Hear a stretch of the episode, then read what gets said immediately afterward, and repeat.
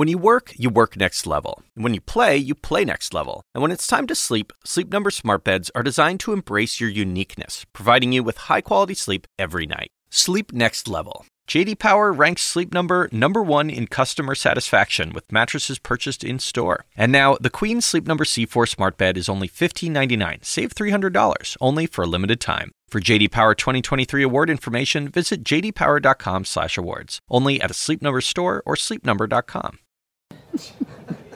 I thought I was going to be the crocodile. Well, you know. I'll take it. Any way to get in the game, I'm in. Anderson, that was a keeper. Thank you very much. I am Chris Cuomo, the one-handed push-up maven. Welcome to Prime Time.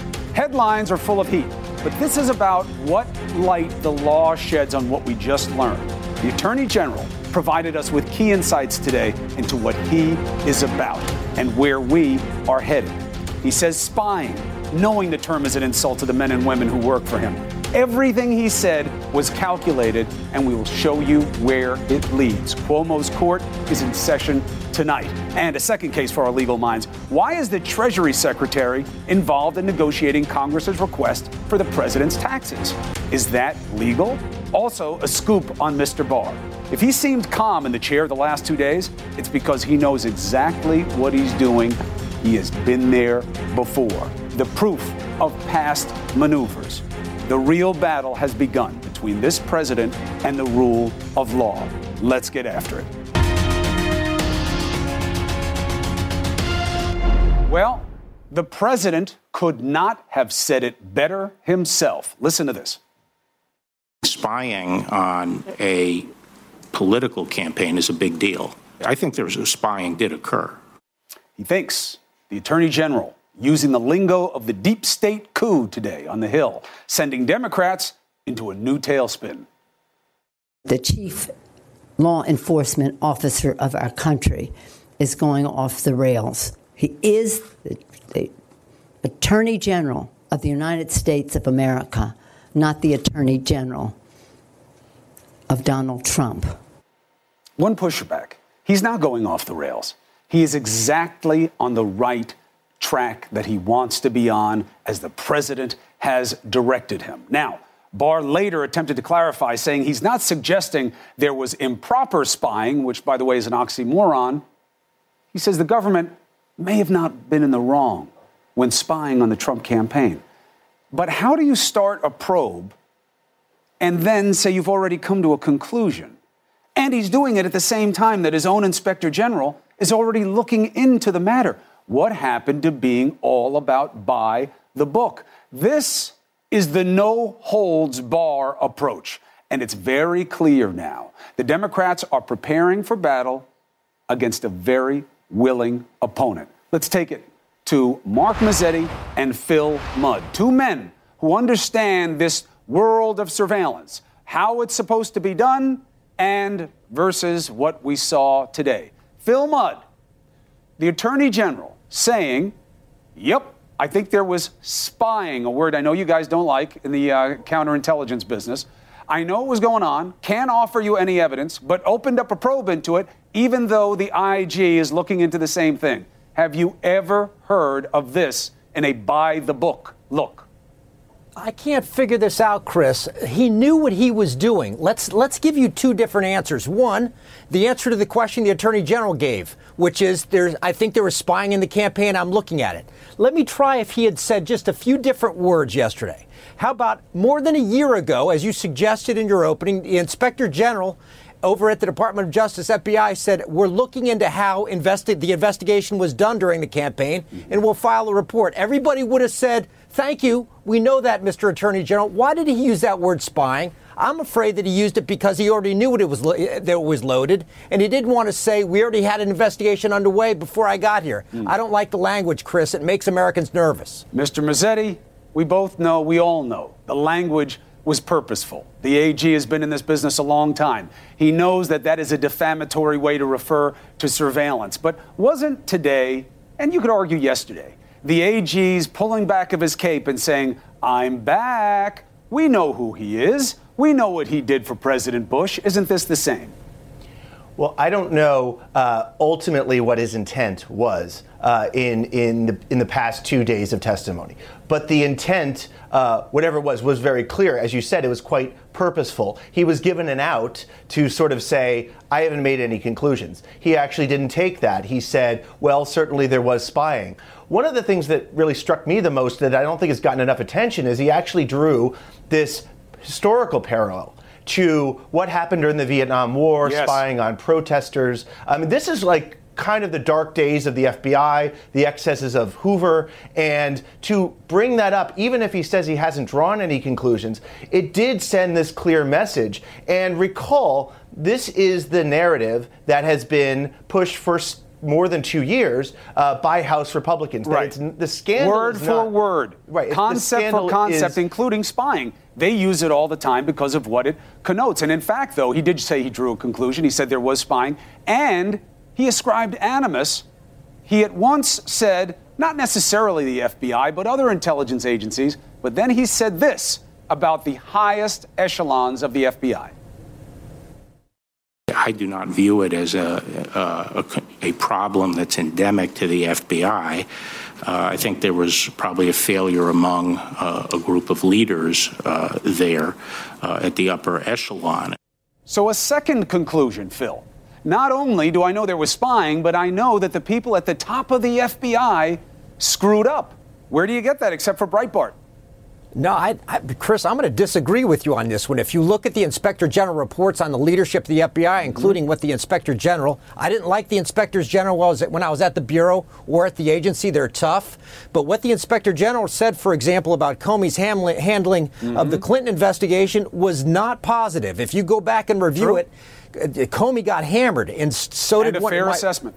That's right. So, so my point, if but but the, the, going but back, you never to, mentioned anything about spying. No, and that's saying exactly that it was attributable right. to the FBI heads. That is exactly right. If you're Barr, you have an option for how you present this. You can say, well, you should have suspicions about the leadership of the bureau, and I think there might have been spying going on. Or you can say, look, there are some mistakes at the bureau that have already been exposed by the inspector general, and if I find out that things went wrong, I'll fix those too. Big deal. It's on page A18 of the Washington Post. He chose to make it page A1, and I think that's that's the question we all have. Mm. Uh, Mr. Mazzetti, what is the good reason for starting an investigation that is simultaneously being investigated by the IG? Well, uh, uh, it's unclear exactly what his plan is. There's been some discussion in the past two days about putting some team together to examine it. Uh, we know the IG is coming to a conclusion. So is it to basically pick up where the IG l- left off? The scope is still unclear. But now, that's wait, hold on a second. Let's just go with, step by step for the yeah. uninitiated.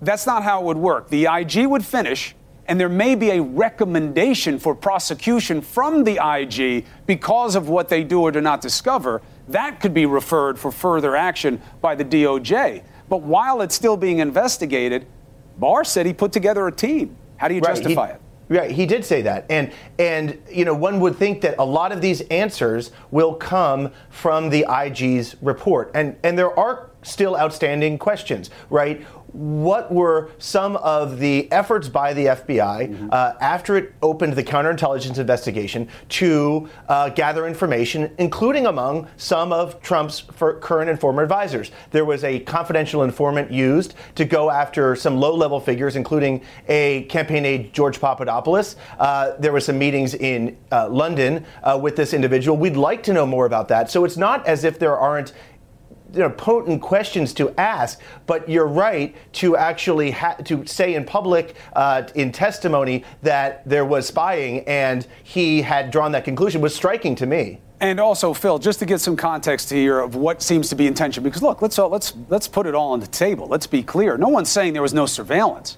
It's that when you call it spying, and when you say you know that the upper echelons of the FBI screwed up, you are ascribing animus. So for, the, for Barr to say, well, I don't know that it did anything wrong, that's double speak. Listen to Jim Clapper about his concerns on this.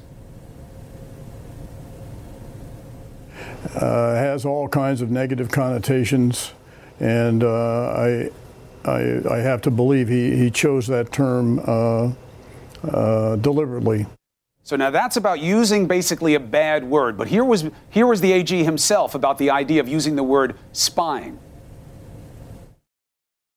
Do you want to rephrase uh, what you're doing? Uh, because I think the word spying uh, could cause uh, everybody in the cable news ecosystem to freak out. I'm not sure of all the um, connotations of that word that you're referring to. What do you think, Phil Mudd? You think he is? Oh, come on, give me a break. Everybody in out. America, everybody, I will freak out. Everybody in America, when they hear the word spy, thinks about 007. They think about nasty things that are illegal. Let me make this real boring on the Cuomo Show prime time for 20 seconds. What we're talking about is the Department of Justice and the FBI investigating for them, going to a court of judges who are both Republicans and Democrats in Washington and saying, We have this information about an individual. We'd like to conduct surveillance of that individual, maybe reading their email. Yawn. Then you say purposefully for somebody who's got decades of service, that is Mr. Barr, we're spying because the alternative, uh, explaining what the process is, is too boring. Yeah, I think he was he was purposeful in his language, and I don't think it's appropriate. Fellas, thank you very much. I keep cautioning uh, to be deliberate here. Let's see what he does. But the last two days, this AG has said things that predict action that is a cause for speculation at the least, given his past, especially. Mr. Mazzetti, Mr. Mudd, thank you very much. Thank you. Now, why do I keep bringing up the past? Because it's prologue for the present. This is Bill Barr's second time around as AG. And I'm telling you, where he has been before is predictive of where we are headed. I'm going to show you stunning similarities. And here's a tease on it it ended badly the last time. Barr arguably put a president before the interests of the people. Then, something else we have to take on tonight another perversion of the law. Congress's request for the president's taxes was denied tonight by the Trump Treasury Department. They say they need more time. Where does it say that the Treasury Department gets any time? A look at the law ahead. Here we go again. The Attorney General is going by the book. It just happens to be a playbook that he wrote himself, one designed to protect the president. Maya Angelou told us when someone shows you who they are, believe them the first time. Now, be fair, we have to wait and see what this AG reveals of the Mueller report before judging, but his comments last two days take us back to the early 90s. That's when Mr. Barr was AG for a president dogged by questions of backdoor deals, favorable behavior towards a dangerous despot, and the question of how much information the public should see. Sound familiar? Back then, the scandal was Iraq Gate. The POTUS, George H.W. Bush. The issue? Whether the president ignored U.S. laws and let Saddam Hussein use U.S. money to buy weapons. Now, in that case, there were calls from federal judges and Congress for an independent counsel, which Bush himself called, guess what? A witch hunt. He turned to his AG to run interference, and that his AG did. Barr refused, saying Democrats failed to, quote, identify any particular person alleged to have committed a crime or to describe any particular acts alleged to constitute a crime. Sound familiar? Sounds a lot like what you're hearing from Team Trump these days, no? Where's the crime? We haven't even named a crime. There is still no evidence whatsoever of Russian collusion. There also is no crime. Barr gamed the system at that time. He didn't break the law, not accusing him of that. He just waited for the old independent counsel regs to expire. Then he appointed a special examiner, a retired judge. Less time, less money, less freedom to dig deeply.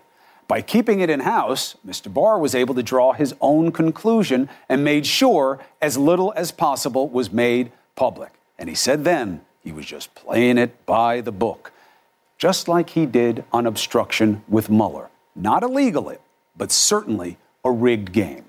His warning at the time was that we cannot allow the criminal process to be used as a political weapon for our partisan purposes. Irony. By sitting on the results, that's exactly what the AG arguably did. By failing to be transparent, he empowered his opposition. And here's the lesson about our potential future. Suddenly, it wasn't just about the underlying concerns, it was about the cover up. Iraq Gate became a cudgel to hit the Bush administration. The LA Times published more than 100 stories digging into the scandal. The New York Times labeled the AG cover up General Barr. Not catchy, but it was convincing. It wasn't until the Clinton administration with AG Janet Reno that the public got a full report. In the end, President Bush was cleared of any criminality, just like this president has been. And just like then, Barr now clearly and consistently claims to be going by the book while clearly advancing a no holds bar approach to protecting the president's interests. The outrage at his comments over the last two days suggests this AG is ready for round two. So the political question becomes this the intersection of law and politics here is is this okay for the AG to do? Is it a good play for the president? That's the premise for a great debate. Let's have it. Next. This is heady stuff we've seen the last two days. The Attorney General said today he thinks the government spied on the Trump campaign. He said he has no proof, then went on to blame the top echelon of the FBI for the spying he says he can't prove. This makes no sense coming from an Attorney General, but it makes complete sense coming from Team Trump. This is a deep state political hit job now spying on an opposition party campaign, FBI spies during an election. They don't want the American people to know that, that the DOJ and FBI use political dirt from one campaign paid for by the Democrats to go and spy on the Trump campaign. When I said there could be somebody spying on my campaign, uh, a lot of things happened. It was like it went wild out there. Mm. So here's the question did our Attorney General just make it clear that he really is the president's attorney in general? And if so, is this good for the president long term? Let's use that as the start of a great debate with Van Jones and Scott Jennings. Scott Jennings, let's start on the plus side. Why is it good for the president to have his AG being an overt political friend? Well, I didn't see his testimony that way. I heard Attorney General Barr today say that he has concerns and that he wants to look into the surveillance and the investigation that was going on uh, from the FBI and the intelligence community into the Trump campaign. He said he needed to find out if it was predicated properly. So I don't have any problem with the Attorney General exercising some oversight and I hope, frankly, that he comes up and says, you know, I looked into it and mm. everything was done above board. That that is the okay. outcome we should desire. And but we need an outcome because a heck of a lot of Americans think something funny went on here. Here's the problem.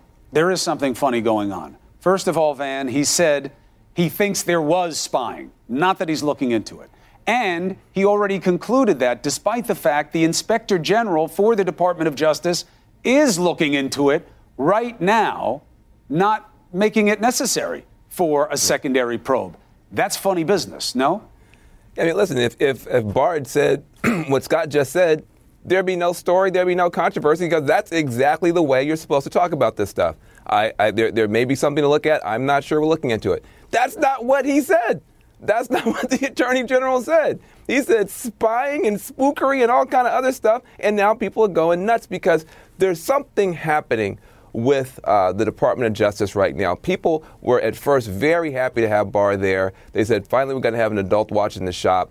And he started doing stuff to cost the confidence of, of the Democrats and cost the, the confidence of other people. First, coming out with a four page memo uh, that very quickly uh, some of his underlings said wasn't accurate, wasn't full, wasn't complete. Then he goes and he says this, he throws the word spying out there. These are not the things that an attorney general should be doing if he wants to reassure the country that um, we have the independence that we're supposed to have at the Department of Justice. He's starting to do stuff that's scaring the heck out of people because it looks like he's playing a political game rather than playing it down the middle the way you want attorney general to do. You're worried about what this means for the president, Scott? Because if he doesn't release information that satisfies people's curiosity about Mueller, if he starts taking on all of the kind of tit for tat tactics that the president has suggested, how does the president get closure on the Mueller questions? How does he get cleared that the rule of law is what he's about instead of using it and bending it to his own needs?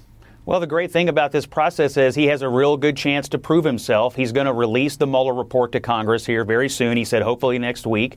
And then hopefully in a short order after that, he would come back before Congress and say, I looked into this other issue I mentioned and here's what I found. So he's got two opportunities in the next few weeks to show people that the Department of Justice is being properly run. And I have every confidence that that's exactly what he's going to do. What I don't have confidence in is that the Democrats are going to accept outcomes. He's clearly going to make redactions in the Mueller report, and they're not going to accept it when, in fact, he should be redacting some material. So I'm, I'm worried that he's going to do his job, but it's never going to satisfy the president's exactly political what's happening now in reverse?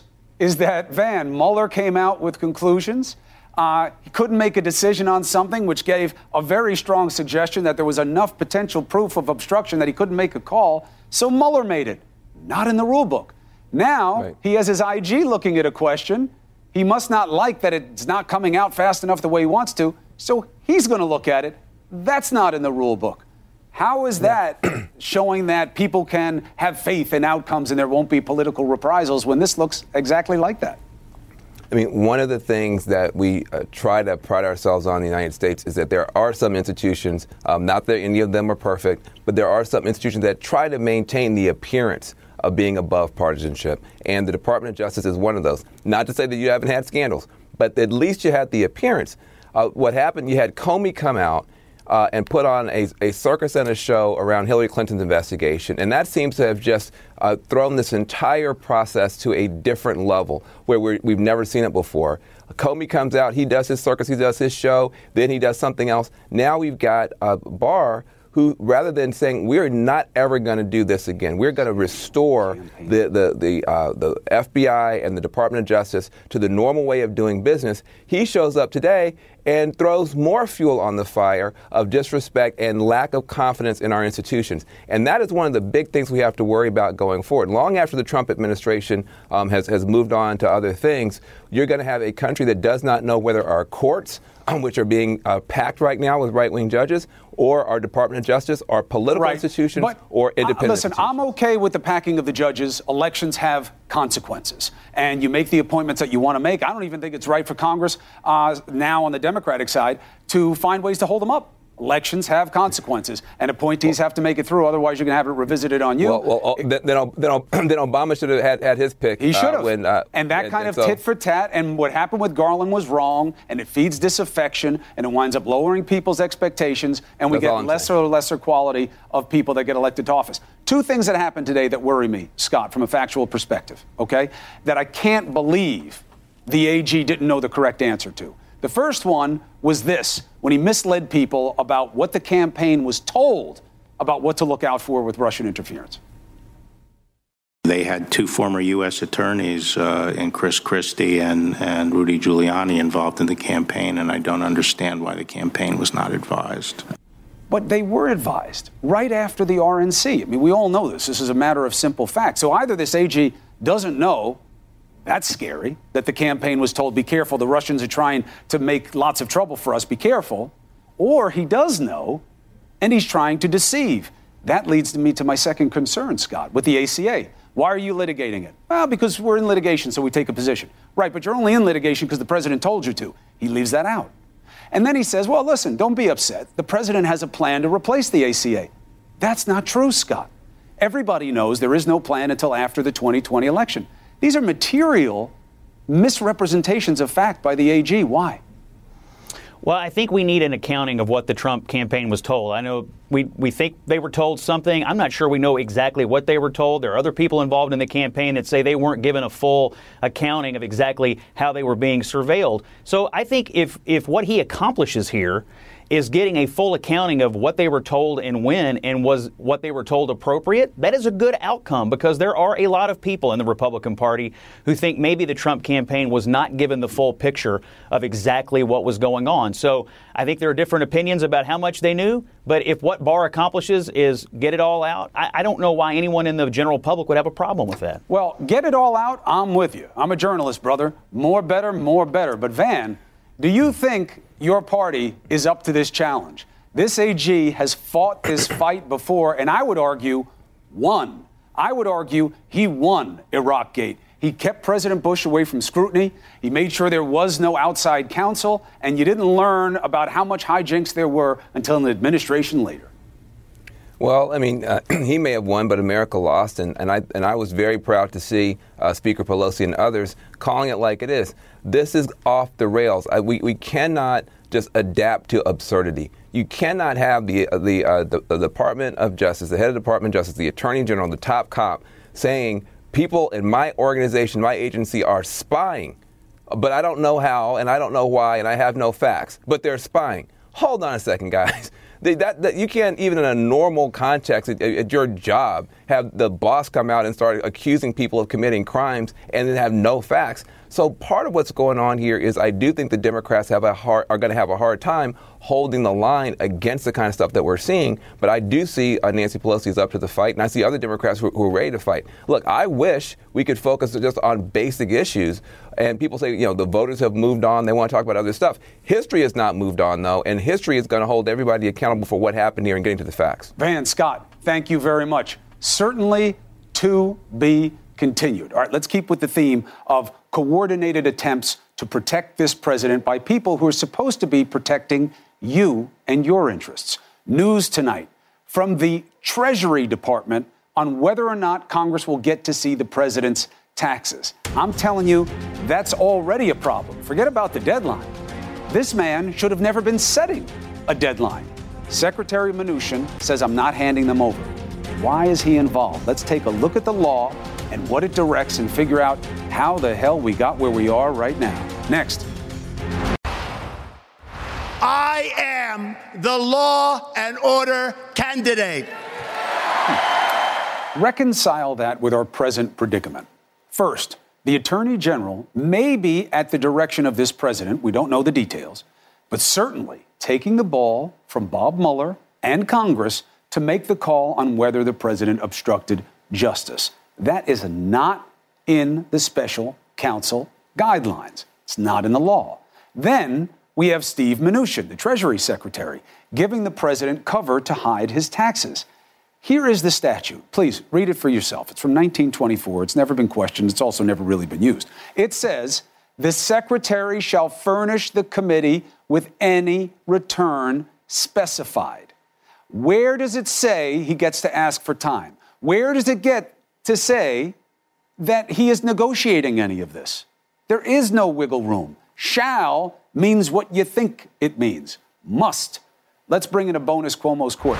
Elliot Williams, Jim Schultz. Jim Schultz, I toss the ball to you first. What am I getting wrong here? The statute is as plain speak as you can get, written back in 1924. This is how it works. This is what you do. How did we get here?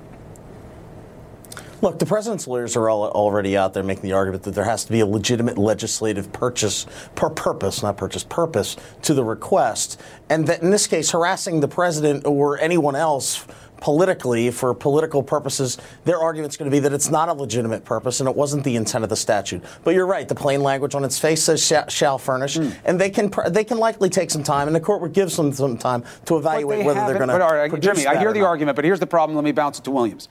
They haven't gone to court to challenge an order. They haven't gone to court to challenge this. They've used the uh. Treasury Secretary as a proxy for their own legal case.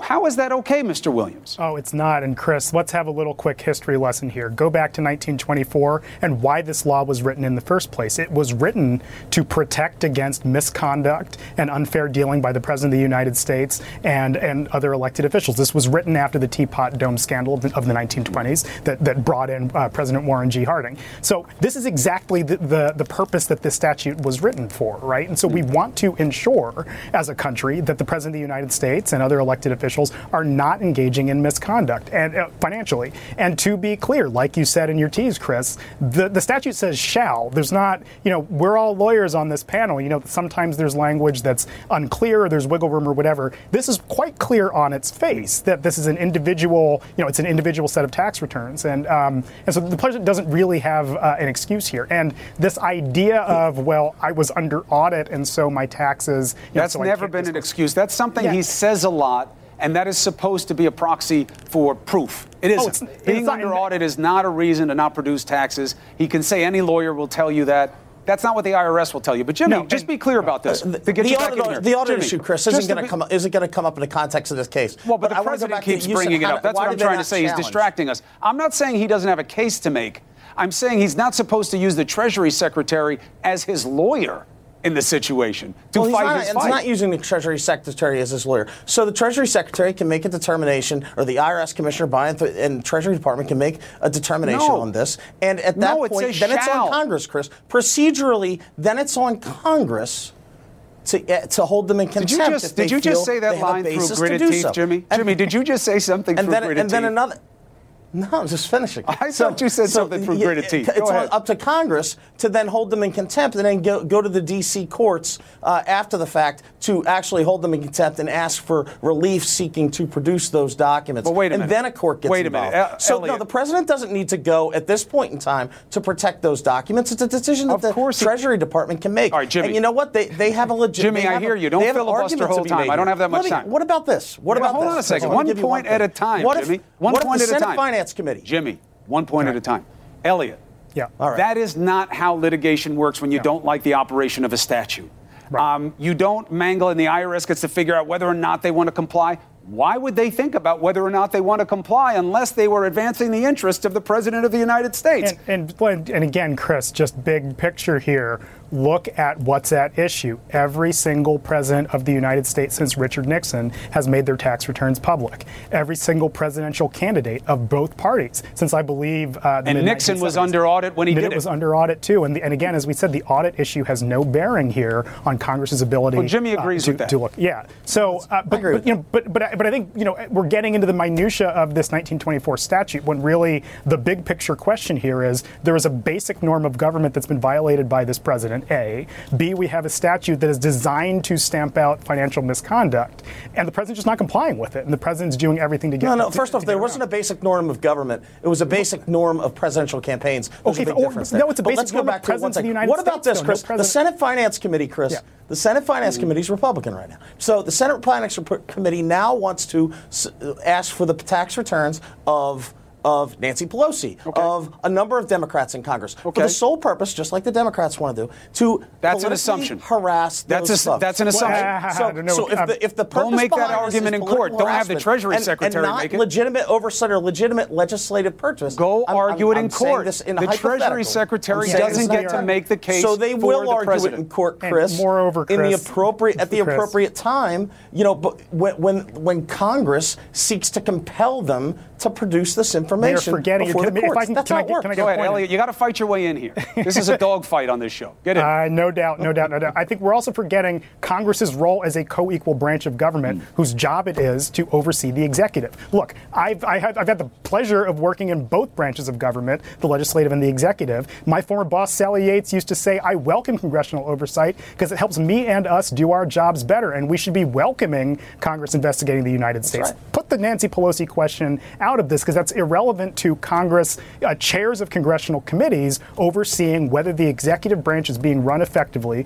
whether the head of the executive on, branch, talking- either as a hold on, let me finish. I'll let you finish. Either you know, as either as the head of the executive branch or as a congressional as a candidate for president, either is engaged in financial misconduct, and particularly given that I think 11 jurisdictions around the country are investigating him, including for financial crimes and financial misconduct. It's it doesn't stretch logic to think that we should, as a country, be entitled to uh, to review these tax returns through the chairs of the committees. And remember, one more thing: um, this congressional provision actually is less expansive than uh, former folks have done because this would only be a closed session of Congress by the chairs of the committee. Fair it wouldn't point. even It be doesn't released get to, to the pu- everybody. Wouldn't even be released And to look, the public. also, we It's wouldn't even have been here. Let's- I'm out of time. is you're, I'm out of time, conflating fellas. oversight and the statute. Look, and that's what you're doing here. Well, the two statute on its different- plain they're- but face under will allow the Senate Finance Committee to do just that. Under No. both circumstances, Right. both the statute and Congress's oversight power, there's re- there's But prudential reasons very for getting this out. Elliot Yeah. and Jimmy. We got to agree this: the only reason we're here is because the president wouldn't put out his taxes. And I think the irony years is, ago, yes. I don't even know that anything's going to come out in them that's going to be so damning to begin with. This is a situation where the cover is going to be worse than the reveal. But Jimmy, Elliot, appreciate it. Thank you very much, fellas, for making the case. All right, just minutes away now. You saw that little box on the bottom. CNN's new 2020 town hall. The next Democratic presidential candidate at bat is Washington Governor Jay Inslee. And we're taking this up. Twitter's credibility, such as it is, took a big blow today. Hey, you Democrats, you think you're represented the right way on there? Some facts you're not going to like. And D. Lemon, you may like him. Next.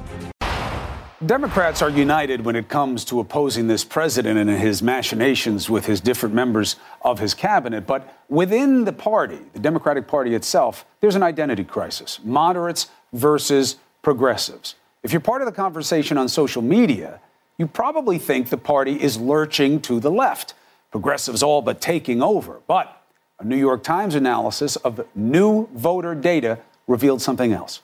The Democratic electorate online is not the actual Democratic electorate. In fact, all those outspoken Dem leaning voters are outnumbered by just about two to one by more moderate, more diverse, and less educated groups of Democrats who do not typically post political content online. It is they who will decide the Democratic presidential nomination.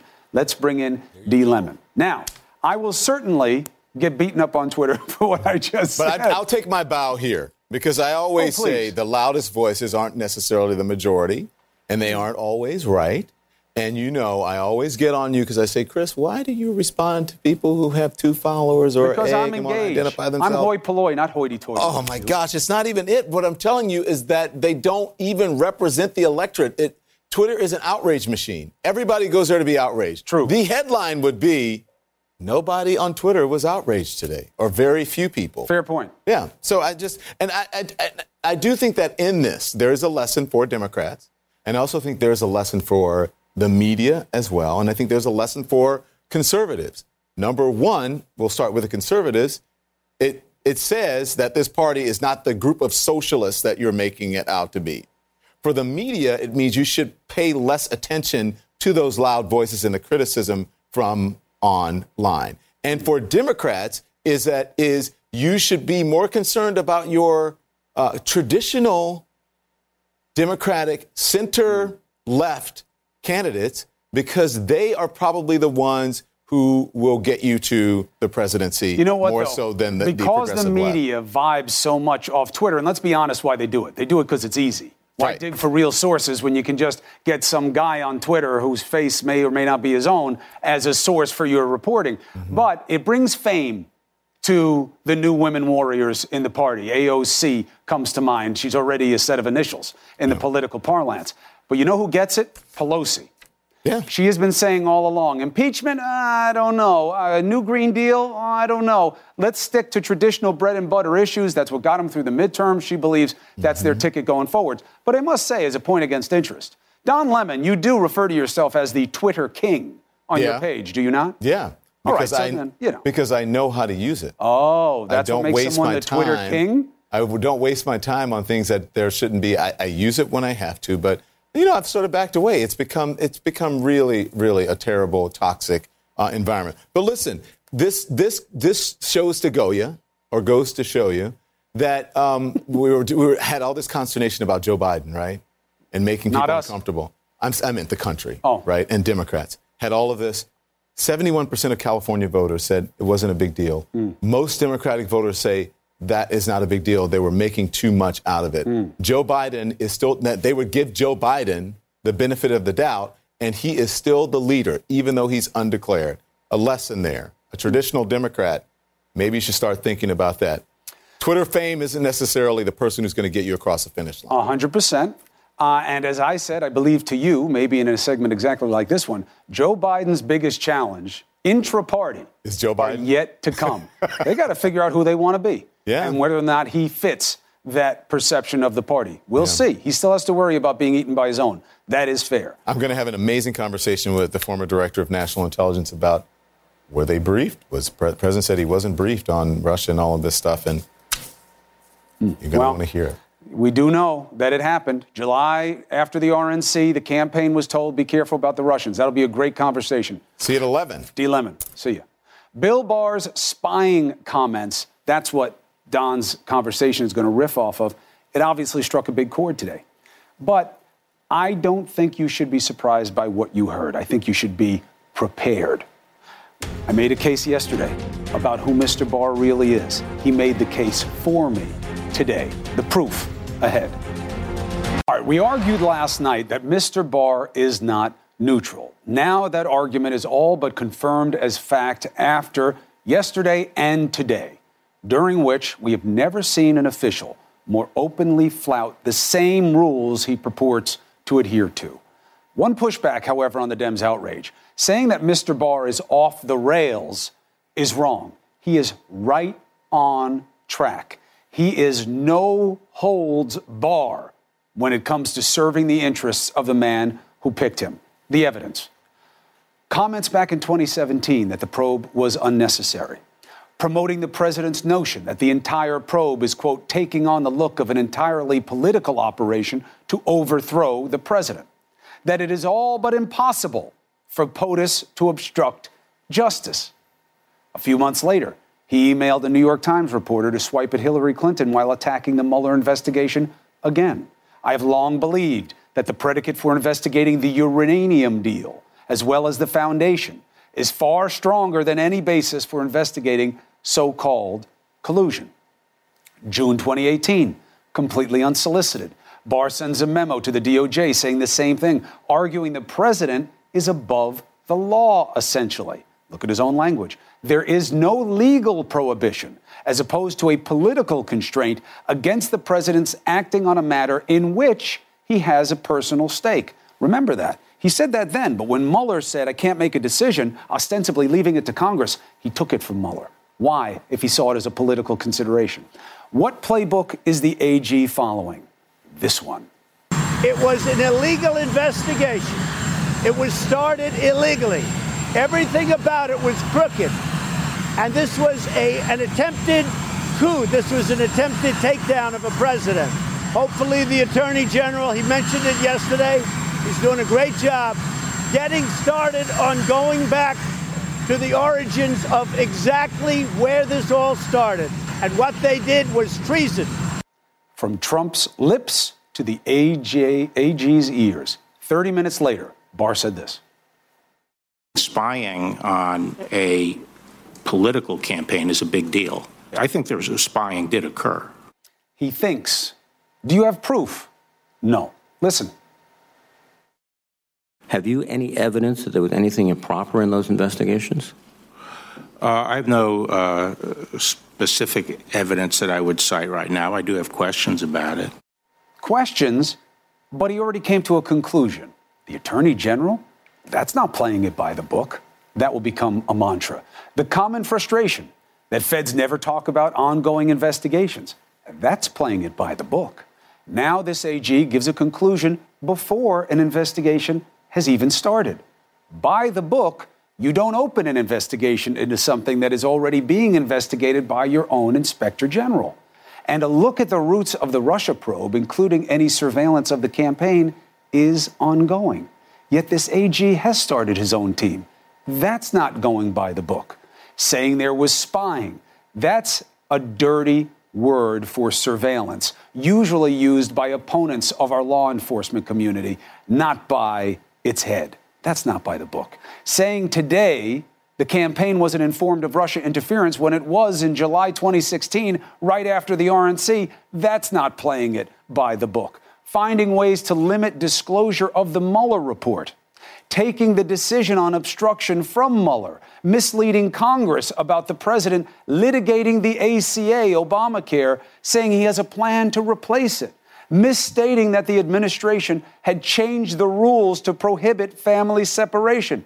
None of that is by the book. So, the president has clearly made this attorney general his plenipotentiary, fully empowered proxy on all matters legal. He is the president's lawyer. Proof. Want my taxes? says the president. Ask the AG.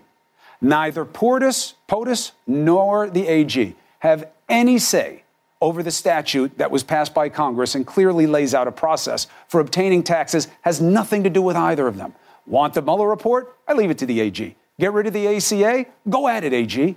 Don't be deceived by Barr's sense of calm. That's not his, his ease is a function not of clear conscience, but of comfort in the position, protecting a president from political scrutiny.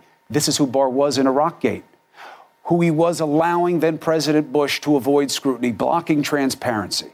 Remember Maya Angelou, our poet laureate who taught us something powerful and prosaic. When someone shows you who they are, believe them the first time. That's it for us tonight. It is now time for CNN's big time presidential town hall. Governor Jay Inslee starts right now. We all do things our own way. And since the way that each of us sleeps is unique, you need a bed that fits you just the right way. Sleep Number smart beds make your sleep experience as individual as you are, using cutting-edge technology to give you effortless, high-quality sleep every night. JD Power ranks Sleep Number number 1 in customer satisfaction with mattresses purchased in-store. And now, the Queen Sleep Number C4 smart bed is only $15.99, save $300, only for a limited time. For JD Power 2023 award information, visit jdpower.com/awards. Only at a Sleep Number store or sleepnumber.com.